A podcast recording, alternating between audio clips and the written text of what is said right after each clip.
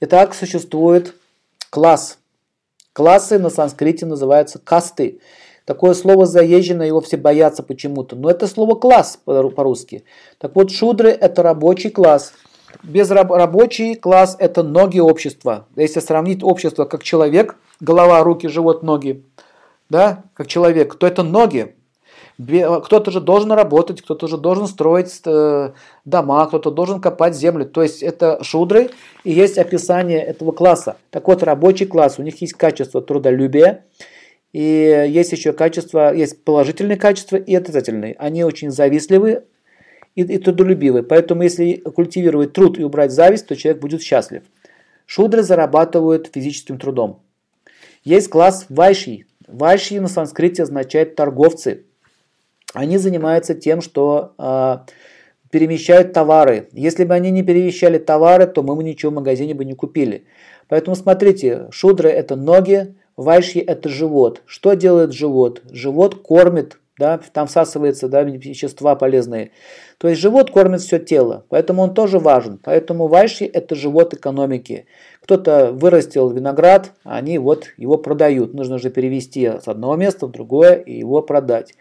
Поэтому вот этот класс, он тоже очень важен, и он играет важную роль. Видите, 4 класса, 4 касты, 4 дхарма, артха, кама и мокша, ведь цифра 4 присутствует. Таким образом, у них есть свои черты характера. Основная черта характера – это они хорошо разбираются в торговле.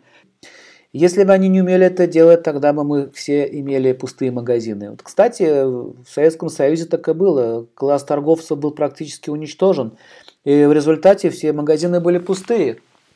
И все ходили, как и называли, спекулянтом, покупали у них там какую-то одежду и так далее. Все равно этот класс нужен, оказывается. Видите, они добывали даже в таких условиях.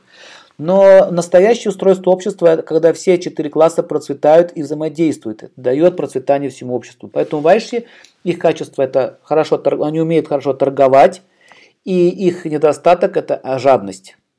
Следующее – это кшатрии. Кшатрии переводится как руководители или те, кто видит поле деятельности. Дословный перевод. Кшетра – это поле.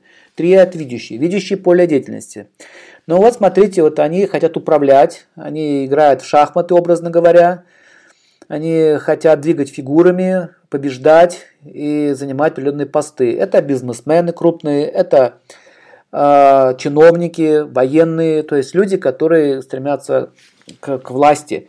То есть их основное качество – это справедливость, да, они должны поддерживать справедливость, торговцы должны поддерживать экономику, рабочие – трудолюбие.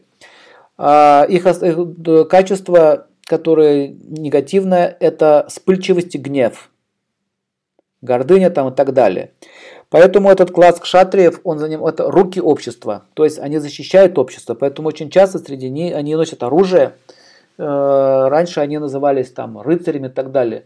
То есть это целый класс.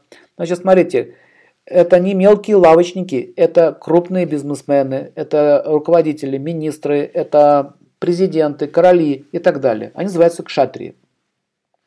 Ну, браманы – это учителя, священники.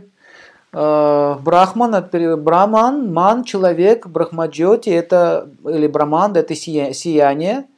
Да, или звезды, то есть разные значения имеют, так или иначе, тот, кто просвещает. Если говорить еще проще, браман – это просветитель.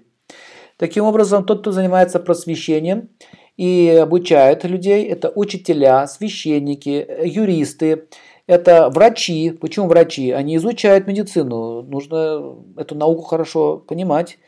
А также это люди, которые ну, в данном случае изучают астрологию и какие-то другие науки, художники, деятели культуры.